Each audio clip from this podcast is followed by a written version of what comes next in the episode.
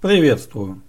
Вы слушаете радио 1С Enterprise, второй сезон, восьмой эпизод, публикация от 26 августа.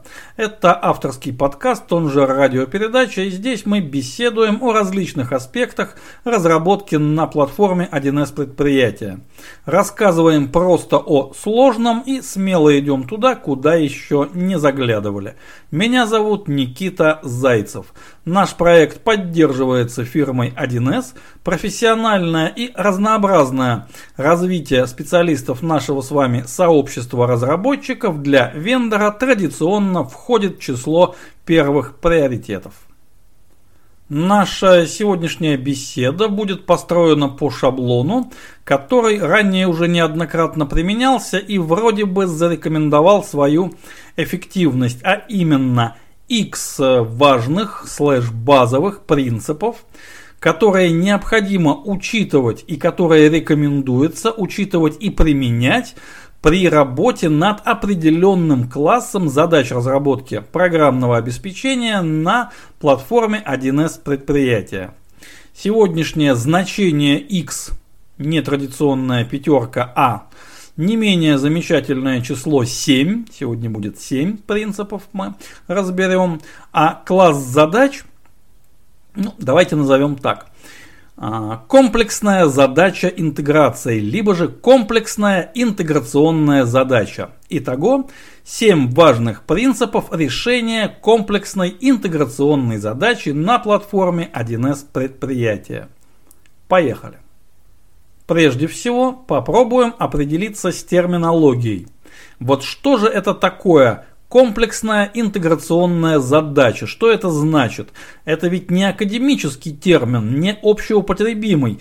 Мы сами ввели его вот своим произволом. И, следовательно, какое-то значение мы за ним усматриваем. А, давайте разберемся.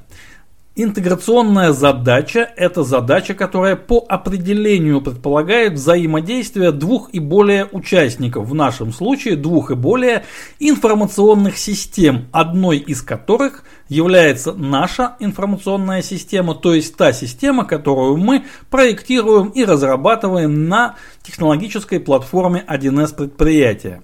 Но а, вселенная, вот, а, вселенная информационных технологий и даже тот ее кусочек, который отвечает за информационные системы, посредством которых автоматизируются бизнес-процессы и реализуются бизнес-приложения, так вот, даже этот кусочек слишком велик и разнообразен, чтобы задачи взаимодействия отдельных элементов можно было свести к какой-то относительно простой классификации.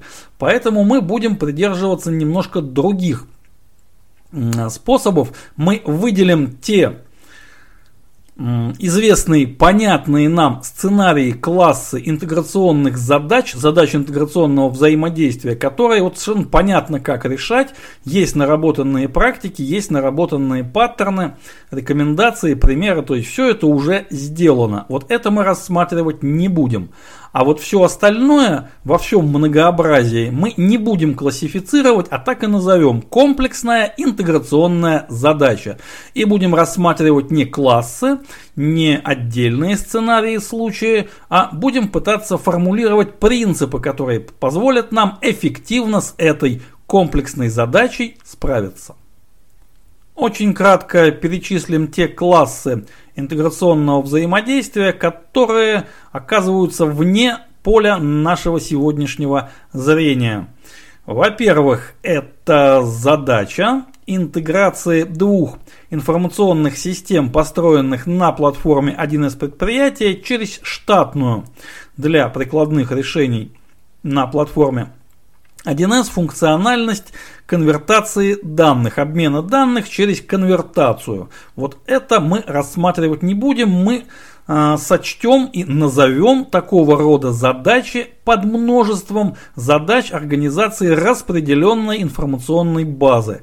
Но здесь просто э, различные подсистемы, назовем это так, различные подсистемы у нас распределены по различным инфобазам, но все в целом составляет, в общем-то, единую информационную систему и э, интеграционное взаимодействие сводится к взаимодействию подсистем через понятный известный, прекрасно управляемый, прекрасно документированный и во множестве примеров реализованный транспорт. Это мы не рассматриваем.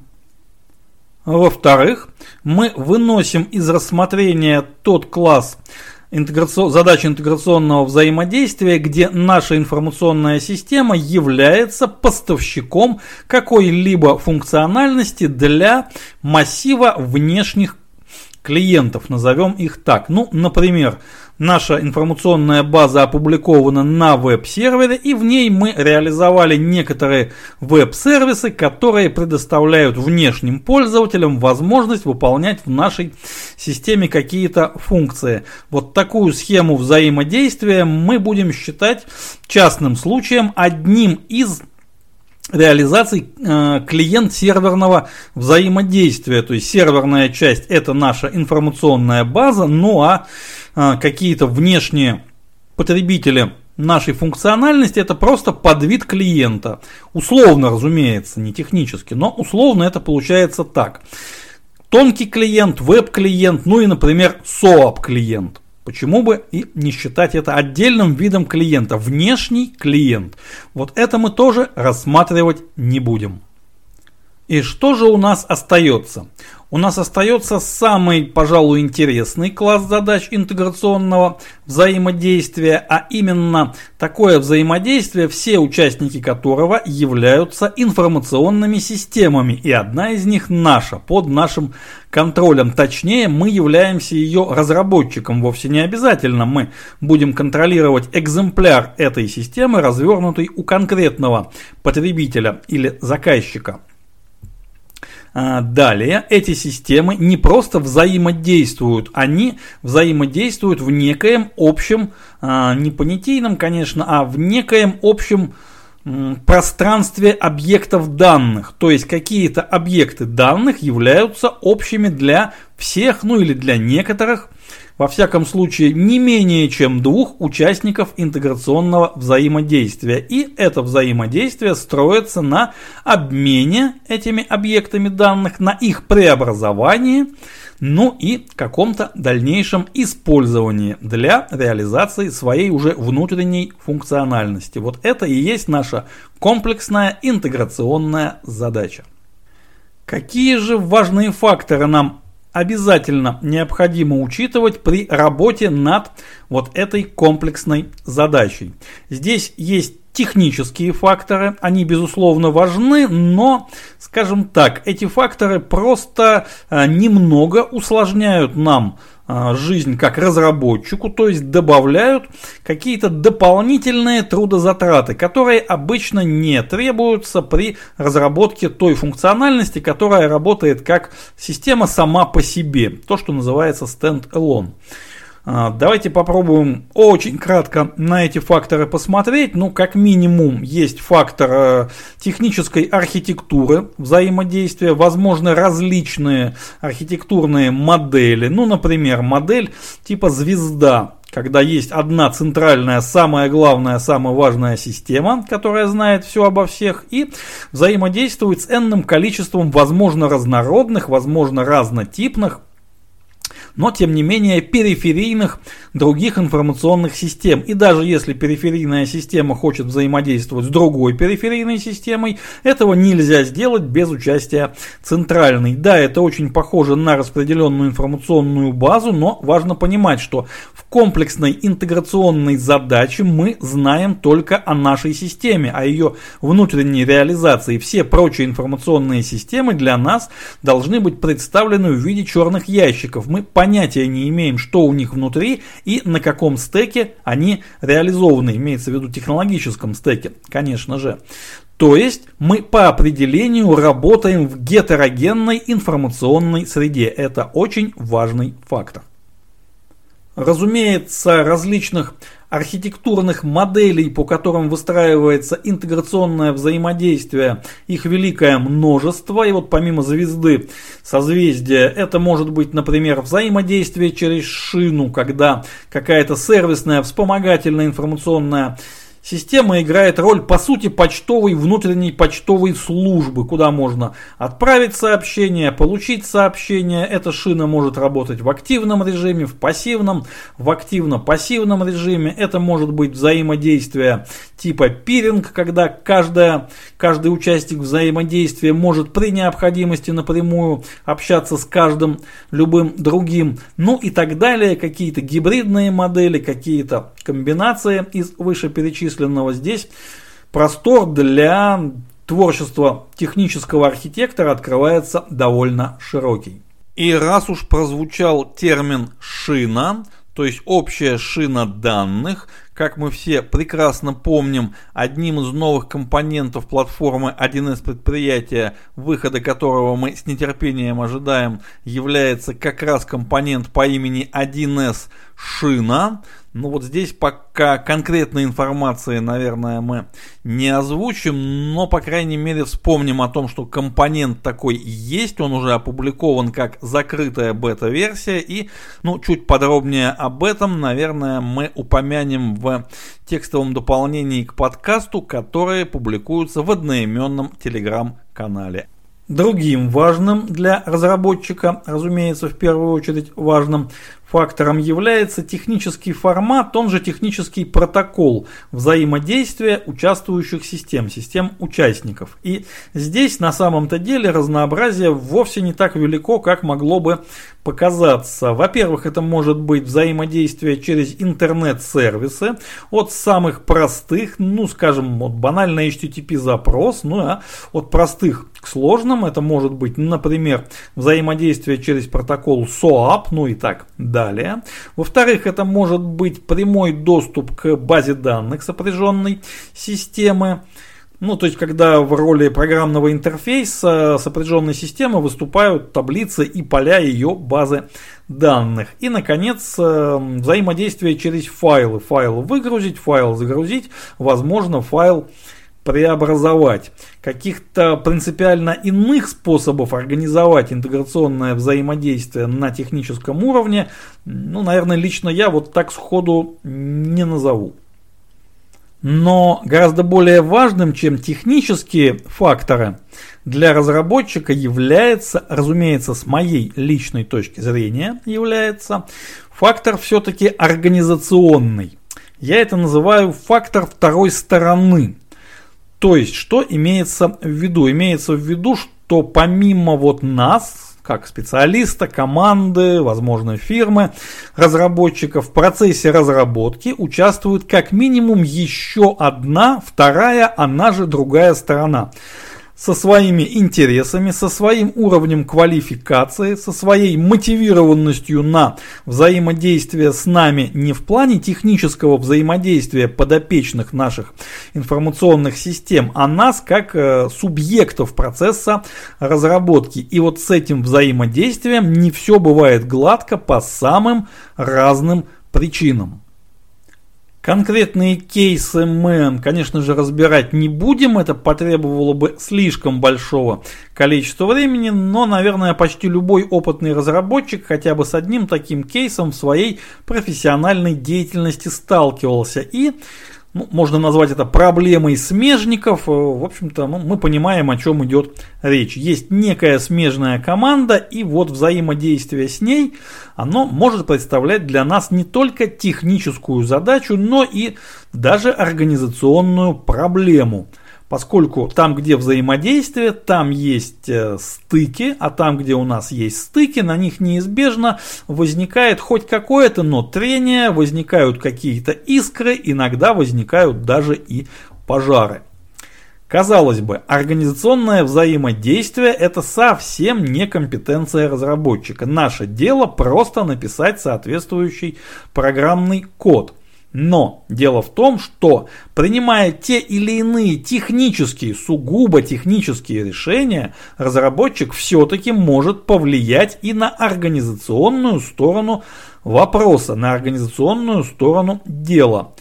И для того, чтобы эти решения принимать правильно, мы попробуем сформулировать те самые семь базовых важных принципов, технических, повторюсь, принципов, но важных в том числе и с организационной точки зрения, принципов взаимодействия систем участников комплексной задачи интеграционного взаимодействия. Просто раз, два, три, четыре, пять, шесть и семь. И начнем мы, разумеется, с самого первого, он же самый главный. Итак, номер один. Максимальная ответственность. Интеграционное взаимодействие двух информационных систем предполагает, что каждая из сторон реализует у себя обработку каких-либо событий, преобразование каких-либо объектов данных, ну и различной, разнообразной другой внутренней сугубо сервисной вспомогательной функциональности. И вот когда при проектировании взаимодействия мы будем этот общий объем технической функциональности делить между нашей системой и сопряженной системой, нам необходимо все усилия приложить к тому, чтобы зона ответственности нашей информационной системы оказалась бы максимально возможной, максимальной, чтобы мы отслеживали максимально э, большое количество событий, чтобы мы выполняли большую, а еще лучше вообще всю работу по преобразованию, контролю, проверке и так далее. То есть чем больше э, технической функциональности окажется в нашей зоне влияния и как следствие будет реализовано нашими силами на э, платформе 1С предприятия, тем для нас лучше. И к этому нужно всемерно стремиться вот всеми силами.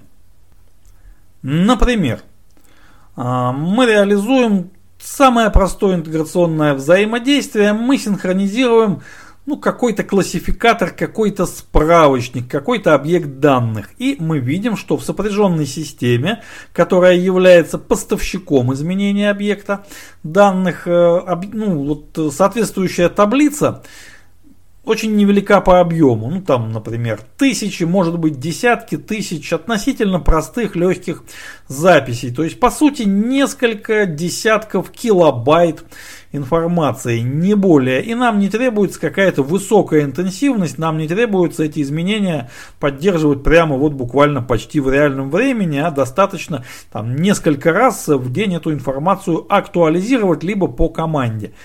В этом случае принцип максимальной ответственности диктует нам следующее техническое решение. Давайте запросим у наших смежников самый простой интерфейс для чтения всех данных вообще, как есть, чтобы они нам просто всю свою таблицу в каком-то виде отдали.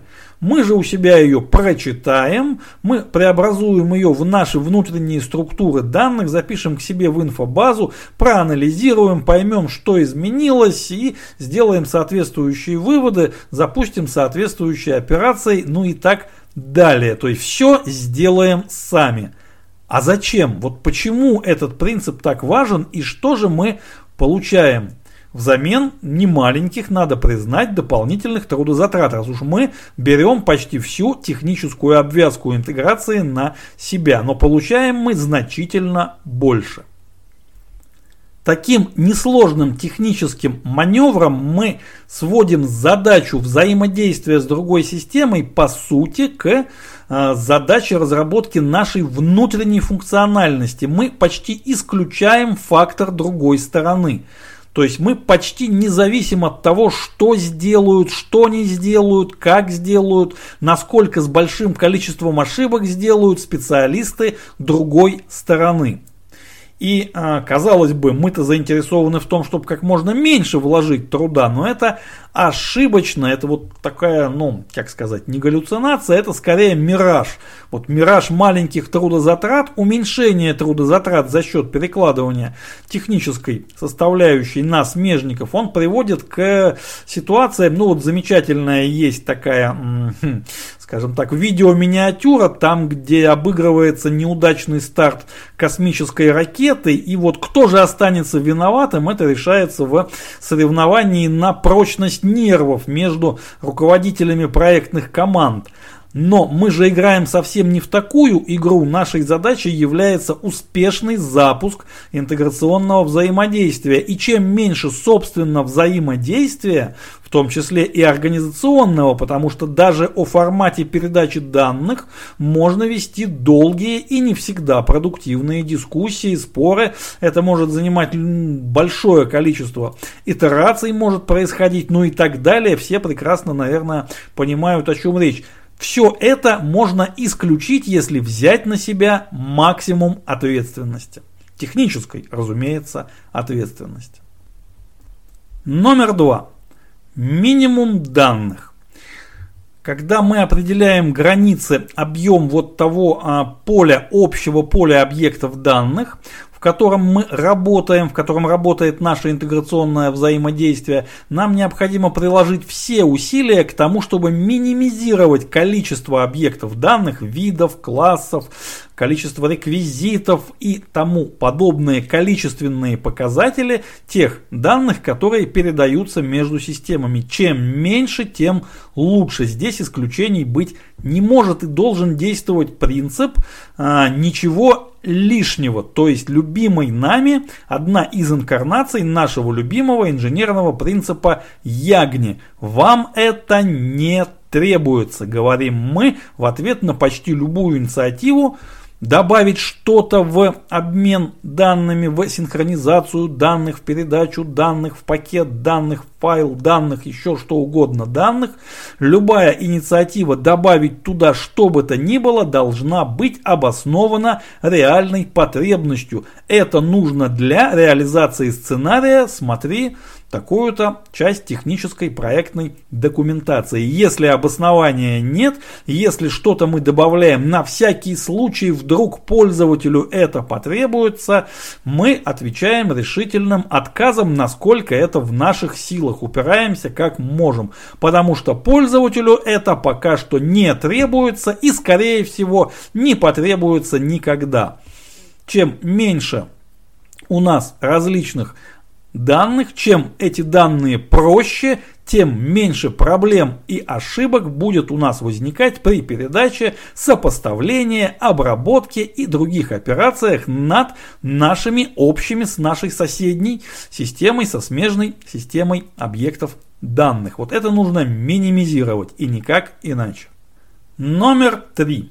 Безусловный примат репликации – даже если речь идет о каком-то конкретном объекте данных, конкретном классе, и у нас есть хотя бы, хотя бы теоретическая возможность выбора между архитектурной моделью синхронизации, когда источником изменений объекта данных, общего объекта данных могут быть оба участника взаимодействия, и моделью строгой репликации, когда изменения могут порождаться только в одном из участников, который мы называем мастер-системой, а другой участник либо участники являются системами-репликами и послушно получают и только получают изменения, э, которые были произведены над объектом данных в мастер мастер-системе. Вот нам необходимо изо всех сил пытаться реализовать, спроектировать наше взаимодействие таким образом, чтобы использовать модель строгой репликации, когда источником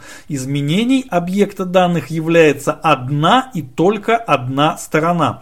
Вплоть до того, что иногда приходится для этого искусственно порождать дополнительную, дополнительную систему участников взаимодействия. Ну, например, если мы управляем какой-то нормативно-справочной информацией, хотя бы самой-самой примитивной, да хотя бы каталогом номенклатуры, и вот несколько различных систем взаимодействуют, и у каждой из них есть своя номенклатура, по идее, вот они могут сами у себя, значит, там что-то порождать. И вместо того, чтобы реализовывать систему синхронизации, то есть придумывать какое-то кодирование, придумывать э, и компоновать естественные ключи из набора реквизитов, которые могут служить для однозначной идентификации вот этой номенклатурной позиции в общей массе. Вот вместо всей этой сложной синхронизации гораздо более эффективным эффективной архитектурной моделью следует признать, вот мы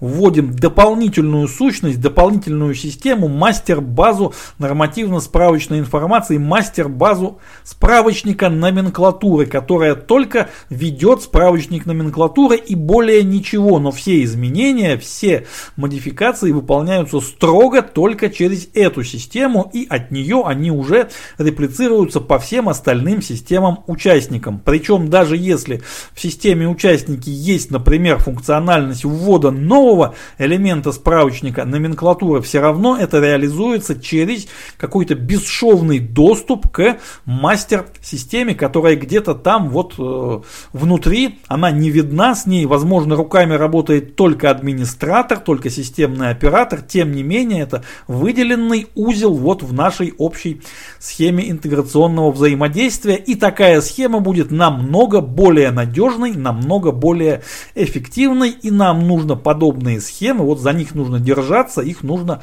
всемирно продвигать как технические решения. Номер 4. Однонаправленность связи.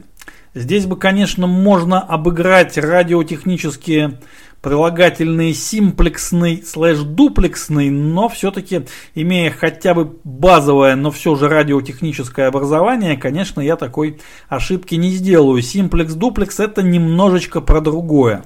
А что же имеется в виду под однонаправленной связью? Имеется в виду следующее. У нас есть, скажем, два участника интеграционного взаимодействия, и нам при проектировании этого взаимодействия необходимо всемерно стремиться к тому, чтобы один участник был строго пассивным, то есть только отвечал на запросы, отвечал на вызовы, предоставлял какую-то функциональность через внешние программные интерфейсы, чтобы сам не проявлял никакой активности, просто отвечал бы на запросы. А вот другой участник был бы строго активным, то есть определял тот момент времени, когда нужно запросить второго участника, задавал необходимые вопросы, посылал запросы, получал ответы, инициировал процессы, ну и так далее. Один строго активен, другой строго пассивен. Для чего это требуется?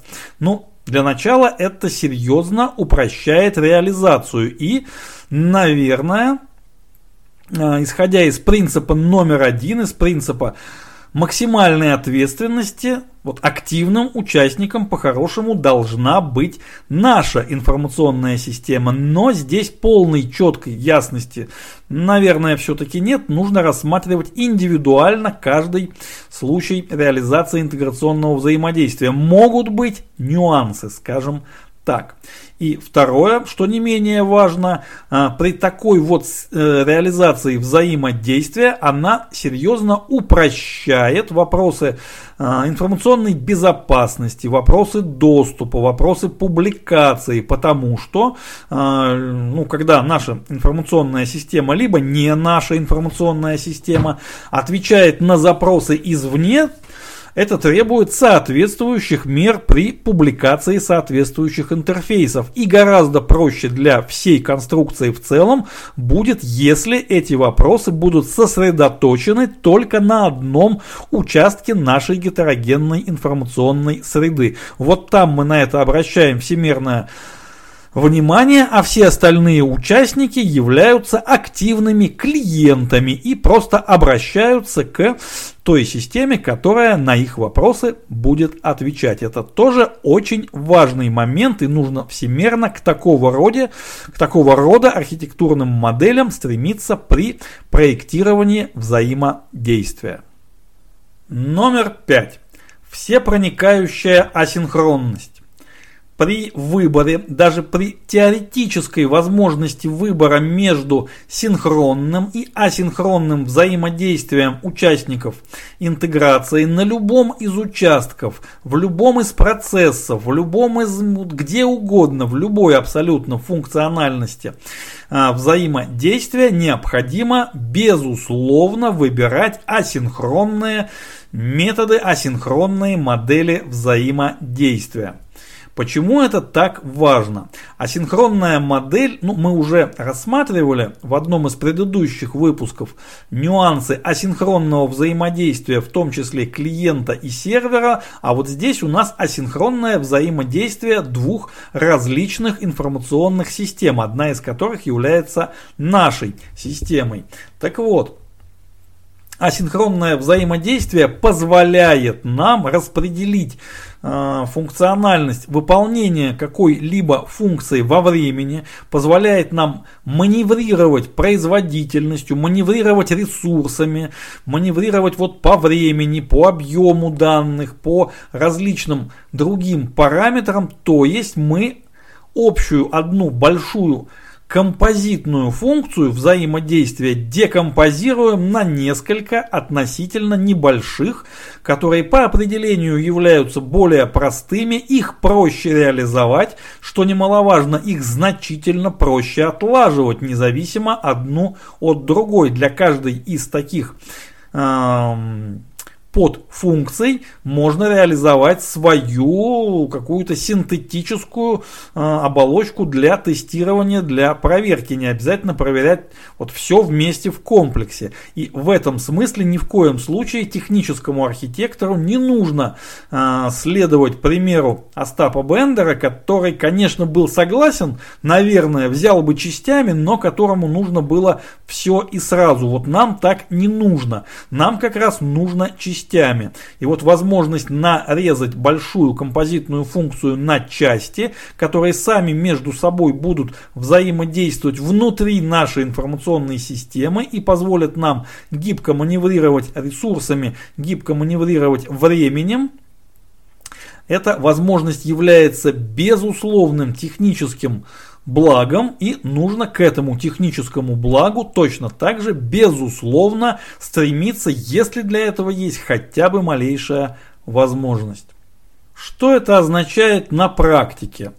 Ну, например, на практике это означает, что если взаимодействие участников построено через интернет-сервисы, и мы, например, реализуем какой-то интернет-сервис, какую-то функциональность мы делаем доступной для смежной системы через внешний программный интерфейс, то синхронно отвечать должны мы только на самые простые вопросы. Ну, например, статус такой-то операции. Вот есть какая-то операция, которая ранее была запрошена. Вот ее ID, скажите, пожалуйста, статус. Выполняется, завершена, завершена с ошибкой, текст ошибки.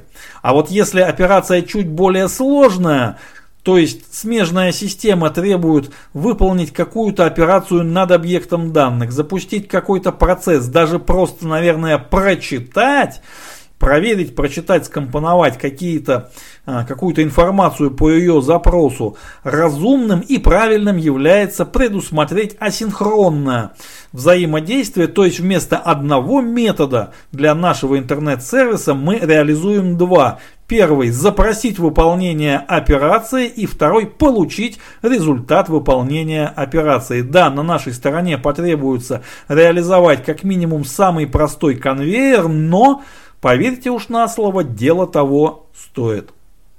Номер 6. REST Only. Этот принцип имеет отношение к выбору технического средства, объекта, класса, объектов метаданных для реализации взаимодействия посредством интернет-сервисов. Если у нас есть такой выбор, ну либо если мы можем хотя бы теоретически повлиять на этот выбор для конкретного проекта разработки, и этот выбор у нас будет между веб-сервисом и HTTP сервисом, то есть между протоколом SOAP и концепцией REST интерфейса, мы обязательно должны принимать решение в пользу последнего, то есть HTTP сервис, то есть REST взаимодействия. Почему так? Дело в том, что и мы это опять же подробно разбирали еще в первом сезоне, есть соответствующий выпуск. Дело в том, что веб-сервисы, они же SOAP сервисы, прекрасно подходят для тех сценариев, когда наша информационная система является бэк-эндом, бэк-офисом, бэкграундом для реализации публичного сервиса, ну, либо частично публичного, публичный не обязательно опубликован для всей планеты, он может быть доступен только через VPN, только через аутентификацию и так далее, но тем не менее доступен множеству клиентов, которые в теории э, реализуются на различных платформах, языках, средах разработки и так далее. И мы заинтересованы в том, чтобы обеспечить единообразие, обеспечить э, контроль входных наших данных еще на стороне вызова, на стороне клиента, обеспечить вот строгость, обеспечить публикацию и специфицирование наших входных данных и методов в общепринятом формате и так далее. Здесь прекрасно подходит веб-сервис. Но вот если мы реализуем взаимодействие информационных систем в рамках гетерогенной среды и мы э, проект разработки ведем достаточно длительное время, при этом у нас вовсю действует фактор второй стороны и не мы не мы в одном единственном лице влияем на прикладные аспекты этого взаимодействия с течением времени, даже до завершения разработки и запуска нашей всей этой музыки в промышленную эксплуатацию, может выясниться, что-то забыли, что-то упустили, нужно добавить, нужно расширить. То есть требуется гибкость, требуется расширяемость. Причем расширяемость вот такая на лету. Ну, мы же даже не знаем, каким образом та другая сторона использует описание нашего веб-сервиса. Если это будет веб-сервис, например, на другой стороне могут взять, встроить его в свой проект, в том числе даже в скомпилированный код. Такие случаи лично мне известны. И любое изменение потребует перекомпиляции, пересборки, переделки на другой второй стороне. И вот чтобы этого не делать каждый раз, лучше, конечно же, использовать гораздо более гибкий механизм HTTP сервисов. И в этом этом случае каждый из участников взаимодействия будет придерживаться очень старой, очень такой теплой, ламповой концепции обработки параметров. Если ко мне поступает параметр, о котором я ничего не знаю, я его просто игнорирую. Если не поступает параметр, который я ожидаю, либо это критическая ошибка, либо я беру значение по умолчанию. В большинстве случаев значение по умолчанию вполне подойдет и критической ошибки не возникнет. Вот таким образом мы можем обеспечить повышенную гибкость именно на этапе разработки, на этапе э, ввода в эксплуатацию, на этапе пуска наладочных работ, когда требуется очень быстро подстраивать, доделывать, дополнять и дорабатывать. Ну и в дальнейшем, если потребуется внести какие-то изменения, они могут быть внесены вот то, что называется малой кровью и желательно на чужой территории. REST в этом смысле является нашим безусловным предпочтением. И, наконец, номер 7. Последний по перечислению, но, разумеется, не последний по важности. Строгость и простота формата. Этот принцип э, действителен, наверное, только для тех сценариев интеграционного взаимодействия, где передача данных осуществляется посредством передачи файлов. И гласит он следующее – когда и если у нас есть хотя бы теоретическая возможность повлиять на выбор технического формата файла носителя данных, во-первых, это необходимо сделать. Во-вторых, это необходимо сделать с максимальной убедительностью. И в-третьих, необходимо отдать предпочтение максимально строгому, простому и надежному формату. Ну а если нам в качестве формата файла носителя предлагается гибкий, вариативный, человекочитаемый, с возможностью легкого и быстрого внесения изменений оператором и так далее и тому подобное формат, например, книга Microsoft Excel.